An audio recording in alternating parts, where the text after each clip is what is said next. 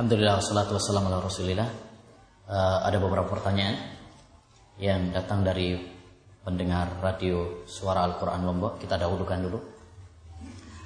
Yang pertama, apakah orang yang berdakwah harus punya gelar? Dan kapan seorang dapat dikategori, dikategorikan sebagai ustadz? Jazakumullahu khair. Ya gelar. Harus punya gelar. Gelar ustadz.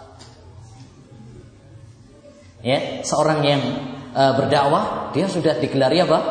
Ustadz, dai. Itu gelar. Adapun kalau yang dimaksud di sini adalah gelar yakni LC, MA, doktor, maka tidak harus. Karena itu hanyalah uh, istilah-istilah baru. Bahkan Syekhul Albani pun tidak punya gelar. Syekhul Albani, Syekh Abdul Aziz bin Bas. Yang menjadi patokan adalah memiliki ilmu. Jika seorang sudah memiliki ilmu, maka dia berhak untuk berdakwah. Ya, kul hadhihi sabili ad'u ila Allah ala basiratin ana wa man ittaba'ani wa subhanallah wa ma ana minal musyrikin. Katakanlah ini jalanku. Saya berdakwah kepada Allah di atas ilmu. Saya dan orang-orang yang mengikuti saya. Maka jika Anda memiliki ilmu, silakan berdakwah semampunya. Balighu anni walau ayat. Sampaikan dariku sekalipun satu ayat. Jika yang kita ilmui satu ayat, sampaikan. Ya, sampaikan. Jadi e, bukan suatu syarat seorang berdakwah harus memiliki gelar. Bahkan betapa banyak orang yang punya gelar tetapi malah akidahnya rusak. Ya, gelarnya masya Allah, rentetan ditulis semuanya. Kiai Haji lima kali. Oh, nggak ada ya. Eh, Mak, uh, Kiai Haji Profesor Doktor. Tapi ternyata dia mendakwahkan kepada kebatilan bahkan kepada kesyirikan. Apa gunanya? Yang menjadi patokan adalah ilmu itu adalah al ilmu qala Allah wa qala Rasul wa qala sahabat. Ya, ilmu itu adalah apa yang di dalamnya terdapat ucapan Allah, Rasulullah dan para sahabat Nabi Shallallahu alaihi wasallam. Wallahu a'lam. Ustaz, bagaimana hukumnya kalau seorang menghindari tetangga yang selalu berbuat bid'ah? Karena di kampung saya tidak ada yang pegang ilmu sunnah wal jamaah. Jadi saya takut bergaul sama mereka. Saya lebih memilih diam di rumah aja. Wah, ini gadis pingitan ya. Tek, ikhwan rahimani wa rahimakumullah, bergaul dengan masyarakat ya, ini adalah sesuatu yang penting. Bergaul dengan mereka adalah sesuatu yang penting. Dan kita tidak mungkin hidup tanpa bergaul dengan masyarakat, tetangga kita, kerabat kita. Maka Bukan sesuatu yang baik kalau kita kemudian ngumpet sembunyi di rumah aja, nggak pernah gaul dengan mereka. Ini salah. Tapi terlalu gaul juga salah. Oleh karenanya di dalam bermasyarakat ada tiga sikap. Pertama orang yang cuek dengan masyarakatnya. Tetangganya sakit, nggak dia jenguk. Salah. Ketemu sama tetangganya, nggak salah. Salah. Ya. Golongan yang kedua terlalu gaul. Ya, sama masyarakatnya diajak bid'ah ikut. Kenapa? Kita kan harus bermasyarakat. Ya. Ini terlalu gaul. Terlalu bermasyarakat sampai kebablasan. Golongan yang benar adalah yang bersikap tengah-tengah. Wa kadzalika ja'alnakum ummatan wasata. Demikianlah kami jadikan kalian umat yang tengah-tengah. Bagaimana? Dia bergaul dengan masyarakatnya asalkan tidak bertentangan dengan syariat. Ketemu, kita salah. Ketemu, kita senyum. Dia memiliki hak sebagai seorang muslim. Tabassumu kali akhika sodako. Senyummu kepada saudaramu adalah sodako. Ya, apabila tetangga kita sakit, kita jenguk. Apabila ada yang meninggal, kita antar ke ke kuburan. Itu hak seorang muslim. Ya, namun jika tetangga kita atau masyarakat kita mengundang kita, mengajak kita untuk maksiat atau bid'ah atau syirik, maka kita tidak larut. Ya, diajak konser misalkan. Ya, jangan ikut. Sekarang saya tanya, kalau seandainya ada saudara kita, teman kita, atau tetangga kita ngajak kita untuk zina atau narkoba, masa kita mau? Enggak. Bid'ah lebih parah lagi. Karena bid'ah itu lebih disenangi oleh iblis daripada maksiat. Al bid'atu ahabbu ila iblis minal maksiat. Bid'ah itu lebih dicintai oleh iblis daripada maksiat. Karena orang maksiat melakukannya Dia tahu dia itu maksiat, dosa. Tapi orang bid'ah enggak. Dia sadar seyakin-yakinnya bahwa dia dalam ibadah kepada Allah. Bagaimana dia akan bertobat? Ya. Jadi sekali lagi jangan dibenturkan antara bergaul dengan masyarakat dengan syariat. Ya, kita tetap bisa bergaul dengan masyarakat. Kita bisa tetap ya uh, menjadi tetangga yang baik ya namun tetap dalam koridor-koridor syar'i ya. Kalau misalkan ada apa ya uh, kita diajak misalkan gotong royong sama masyarakat nggak ada masalah kita bergabung dengan mereka ya. Tapi kalau itu adalah perbuatan yang mungkar maka tidak. Dan menakjubkan ucapan al-Imam Ibnu Akil rahimahullahu taala sebagaimana dinukil oleh Imam Ibnu Muflih dalam kitabnya Al-Adabus Syar'iyyah. Tatkala beliau mengatakan la yambahi mukhalafatu adatin nas illa fil haram. Tidak pantas kita menyelisih adat masyarakat kecuali dalam perbuatan yang haram. Baik, yang ketiga, Ustadz, apa tanggapan Ustadz tentang ulama-ulama salaf yang dikatakan sebagai pemecah belah umat? Sekalian aja Nabi Muhammad Ya. Ulama ussalaf mereka adalah para pewaris yang meneruskan perjuangan Nabi Shallallahu Alaihi Wasallam. Al ulama warathatul ambia. Para ulama itu adalah penerus para nabi. Ya, oleh karenanya dakwah ulama ussalaf adalah tauhid dan mengajak kepada sunnah Nabi Shallallahu Alaihi Wasallam, mengajak kembali kepada Al-Quran dan hadis Nabi Shallallahu Alaihi Wasallam. Ya, kalau Nabi Shallallahu Alaihi Wasallam dahulu disebut pemecah belah umat, maka jangan kaget kalau pewarisnya pun dianggap pemecah belah umat. Benar, Rasulullah pemecah belah umat, tapi antara hak dan batil. Ya, sehingga nampaklah mana yang benar, mana tauhid, mana syirik, mana kafir, mana muslim. Ya. Nah, jadi uh, tuduhan bahwasanya ulama ussalaf adalah pemecah ini bukan perkara yang aneh. Justru Dakwah kepada al, kepada Al-Quran dan Sunnah dan dakwah kepada Tauhid itulah pemersatu umat. Tidak mungkin umat ini bersatu apabila tidak berdasarkan Al-Quran dan Hadis. Allah berfirman, "Wadhkuru ni'matallahi 'alaikum id kuntum a'daan fa'alafa baina qulubikum fa asbahtum bi ni'matihi ikhwana." Ingatlah wahai para sahabat, tatkala dahulu kalian bermusuh-musuhan, sebelum datangnya Islam, para sahabat itu saling perang. Suku uh, Aus dengan Khosrot saling perang. Ya, namun setelah datangnya Rasulullah, fa'allafa baina qulubikum. Allah melembutkan hati kalian, membuat kalian bersaudara. Ya, dengan dakwah tauhid, dengan Islam, dengan sunnah, mereka saling mencintai. Bahkan persahabatan para sahabat itu luar biasa. Sampai-sampai ya, seorang sahabat Abdurrahman bin Auf mengatakan, "Saya punya dua kebun, pilih salah satunya." Saya punya istri, pilih salah satunya saya akan ceraikan untukmu. Subhanallah. Eh, mungkin di kita belum ada itu. Yang gitu. Ya. Jadi inilah persatuan yang sebenarnya. Persatuan yang dibangun di atas Al-Qur'an dan hadis. Adapun uh, semuanya dengan berbagai pemikiran ya, disatukan ini adalah tidak mungkin. Tahsabuhum jami'a wa qulubuhum syatta. Kamu kira mereka bersatu, tapi hati mereka bercerai berai. Yang satu memuji sahabat, yang satu mengkafirkan sahabat, yang satu mengatakan Al-Quran itu hak, yang satu mengatakan Quran ada perubahan. Ya. Al-Quran makhluk, ada yang mengatakan Al-Quran kalamu. Kalau nggak disatukan, bagaimana mereka akan bersatu? Ya, tidak ada persatuan kecuali di atas akidah yang satu. Ya. Nah, Ustaz saya mau tanya, apakah sama pahala kita ngaji di radio atau ngaji langsung? Enggak sama. Ya, tidak sama. Yang lebih utama adalah ngaji secara langsung. Ya, sekalipun sama-sama insya Allah mendapatkan pahala, sama-sama baik, tapi ngaji secara langsung itu lebih baik. Pertama, orang yang ngaji secara radio tidak mendapatkan keutamaan hadir di majelis ilmu. Yang disebutkan oleh Nabi Shallallahu Alaihi Wasallam Man salakat uh, majtama'a qaumun fi baitin min buyutillah yatluna kitaballah wa yatadarasunahu bainahum. Ya. Tidaklah berkumpul suatu kaum di rumah Allah Subhanahu wa taala membaca ayat Al-Qur'an mempelajarinya kecuali akan turun mereka kepada mereka rahmat, dikelilingi para malaikat. Kumpul, ya kan?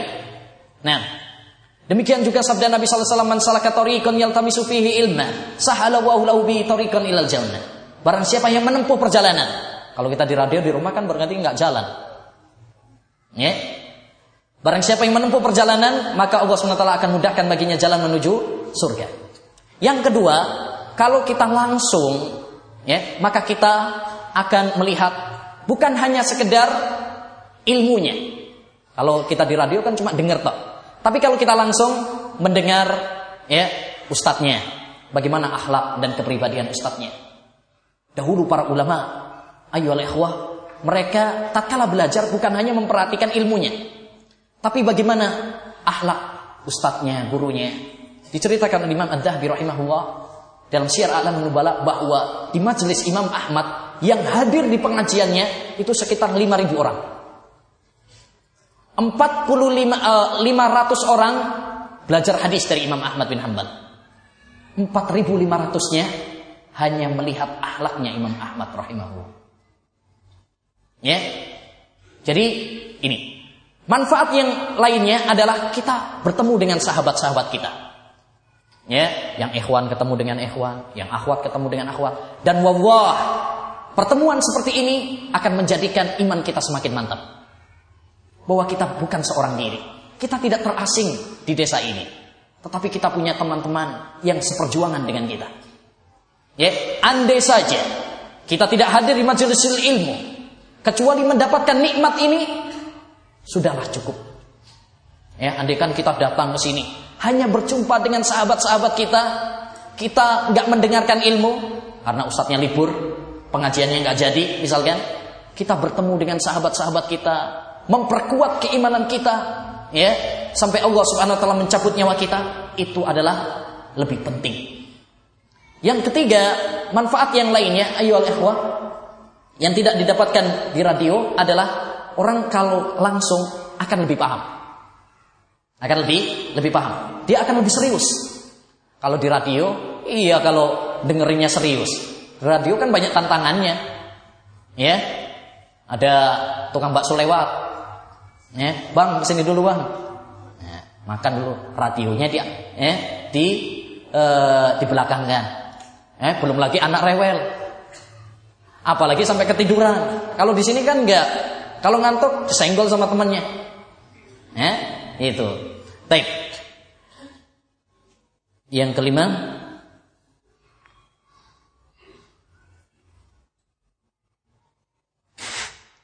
Apakah boleh kita melakukan maulid Nabi Shallallahu Alaihi Wasallam? Banyak orang mengatakan boleh. Ada juga bilang yang nggak boleh. Mana yang benar? Ya, kan maulid itu untuk mengingat Nabi Shallallahu Alaihi Wasallam. Baik. Uh, perayaan Maulid Nabi sudah banyak mungkin yang sudah para ustadz membahasnya atau sudah sering disampaikan, ya. Saya tidak ingin banyak uh, apa namanya uh, menambahkan. Saya hanya menyarankan kepada siapa yang ingin uh, mengetahui lebih lanjut, ya, secara luas bisa mendapatkannya dalam buku saya polemik perayaan Maulid Nabi. Ya, di dalam buku tersebut saya telah menyampaikan hujah-hujah bahwasanya perayaan Maulid Nabi SAW tidak ada dasarnya. Ya, tidak pernah Nabi SAW, para sahabatnya atau ulama sampai Imam, Imam Syafi'i sendiri merayakan Maulid Nabi. Maka tanyakan kepada diri kita. Apakah kita lebih cinta kepada Nabi daripada para sahabat Nabi? Apakah kita merasa lebih mengagungkan Nabi daripada ulama-ulama ussalaf? Daripada Imam Syafi'i, Imam Ahmad, Imam Malik, Imam Abu Hanifah?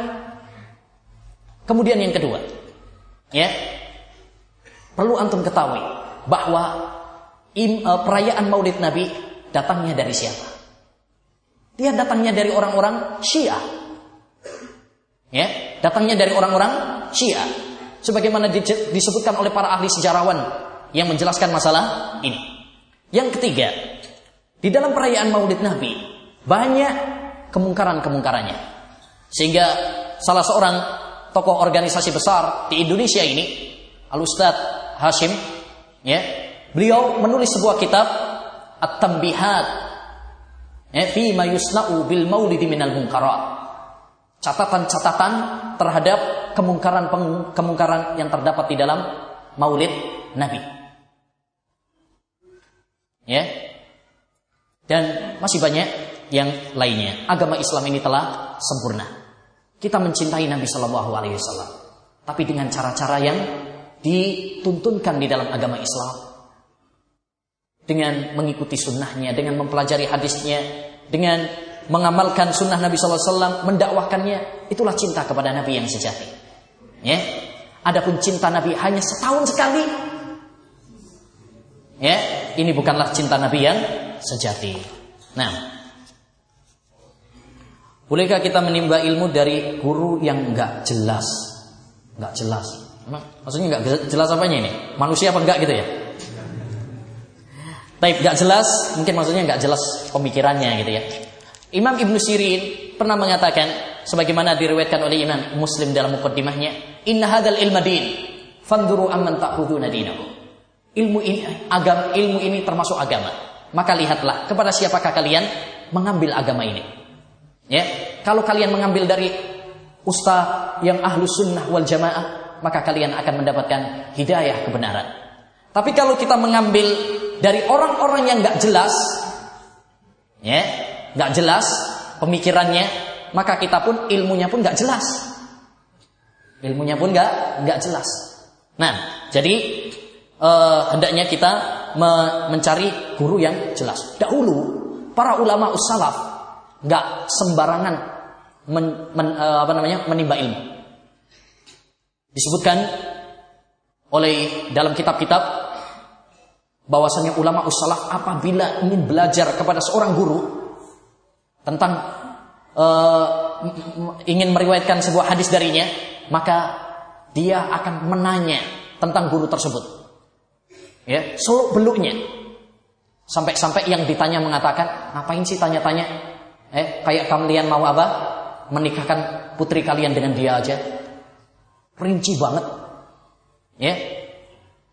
Jadi uh, menimba ilmu hendaknya dari guru yang jelas akidahnya, ya yang jelas sumbernya dakwah Wahabi telah menyebar di mana-mana dan komentar orang berbeda-beda ada yang mengatakan kata-kata bid'ah kata-kata bid'ah itu keras dan ada yang mengatakan tidak menyebutkan bid'ah itu eh lembut dakwanya mana yang benar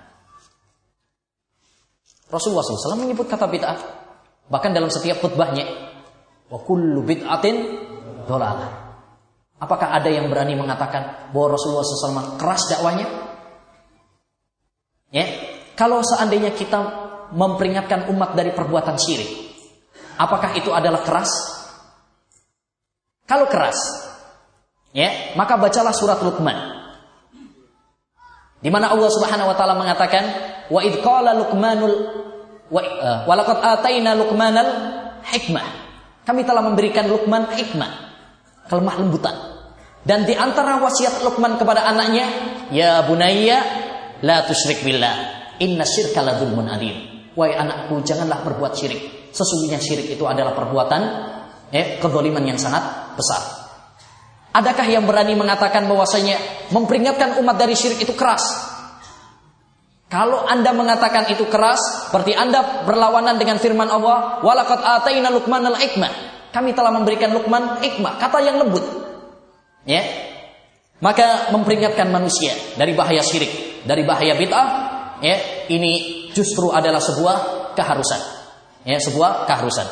Namun jika memang seorang ya di sebuah masyarakat yang mungkin ya bila menggunakan kata-kata yang semakna ya tapi e, maksudnya sama maka tidak mengapa Ya, dan itu termasuk adalah hikmah di dalam berdakwah juga.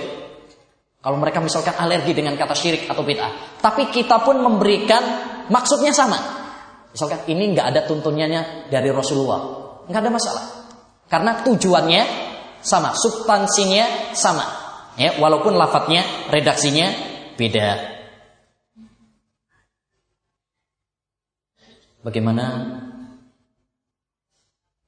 klaim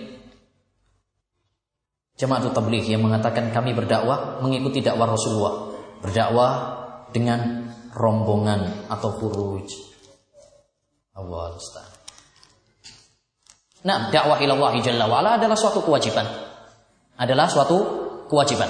Namun caranya tentu dengan ya, patokan-patokan yang disebutkan oleh Rasulullah SAW. Di antaranya adalah dengan ilmu. Bekal utama di dalam dakwah adalah ilmu. Dan kelompok ini banyak yang berdakwah tanpa ilmu. Ya, banyak ilmu. E, tidak tidak me, tidak berbekal dengan ilmu. Padahal sebagaimana kata Imam Bukhari, bab al ilmu qabla al qawli wal amal. Sebelum Anda berdakwah, belajar dulu.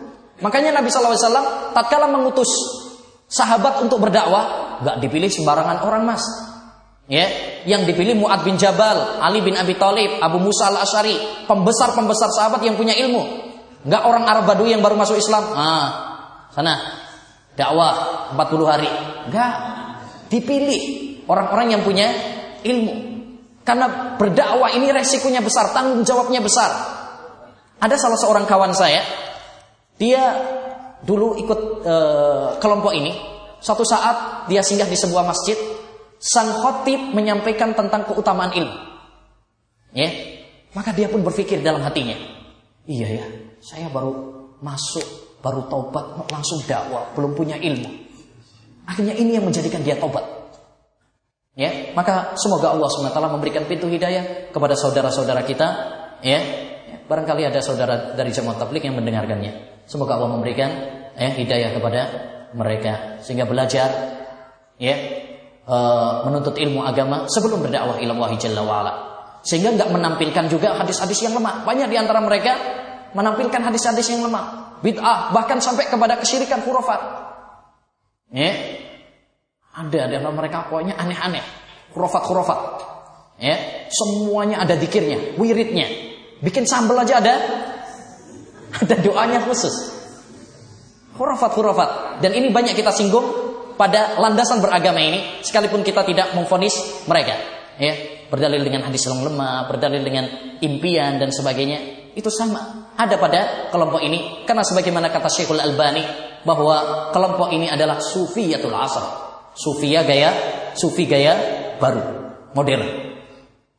Oleh karenanya kita jangan tertipu dengan perubahan nama. Al ibratu bil haqa'iq, la bil asma. Ya, yang menjadi patokan itu adalah kenyataan, bukan perubahan nama. Ya, mungkin dulu Mu'tazilah Jahmiyah. Kalau sekarang ganti baju, Hizbut Tahrir. Mungkin dulu Torikot, sekarang sudah nggak laku Sufi. Ya, ganti baru lagi. Demikian seterusnya. Anda pernah dengar terakhir ini ya? Anda pernah dengar bahwa orang Syiah mengkafirkan para sahabat Rasulullah SAW kecuali tiga orang. Yang manakah sahabat yang tiga itu? Dan yang kedua katanya Jibril salah memberikan Al-Quran yang seharusnya kepada Ali bin Abi Thalib. Apa maksudnya? Apakah dia menyangka Ali lebih baik dari Rasul? Iya, salah alamat. Jadi Jibril itu mereka ibaratkan seperti pos yang Pak pos yang salah alamat. Yang seharusnya diberikan kepada Rasulullah salah alamat eh yang seharusnya diberikan kepada Ali bin Ali Abi Thalib salah alamat kepada Rasulullah. Subhanallah, ini tuduhan dusta kepada bukan hanya kepada Rasulullah tapi kepada Allah. Ya. Yang nyuruh Jibril siapa? Allah. Kenapa Allah SWT mendiamkan kalau memang itu salah? Ya, jadi ini adalah sebuah kebatilan. Adapun tiga sahabat tadi yang tidak dikafirkan, eh, yang saya ingat Salman Al Farisi, Kemudian Mikdad Abu Dar Al-Ghifari. Sesuai Muhammad. Ya, Salman Al-Farisi, Mikdad, kemudian uh, siapa tadi? Abu Dar Al-Ghifari. Baik. Wassallallahu wasallam ala nabiyina Muhammad wa ala alihi washabihi ajmain wa akhiru da'wana alhamdulillahi rabbil alamin. Assalamualaikum warahmatullahi wabarakatuh.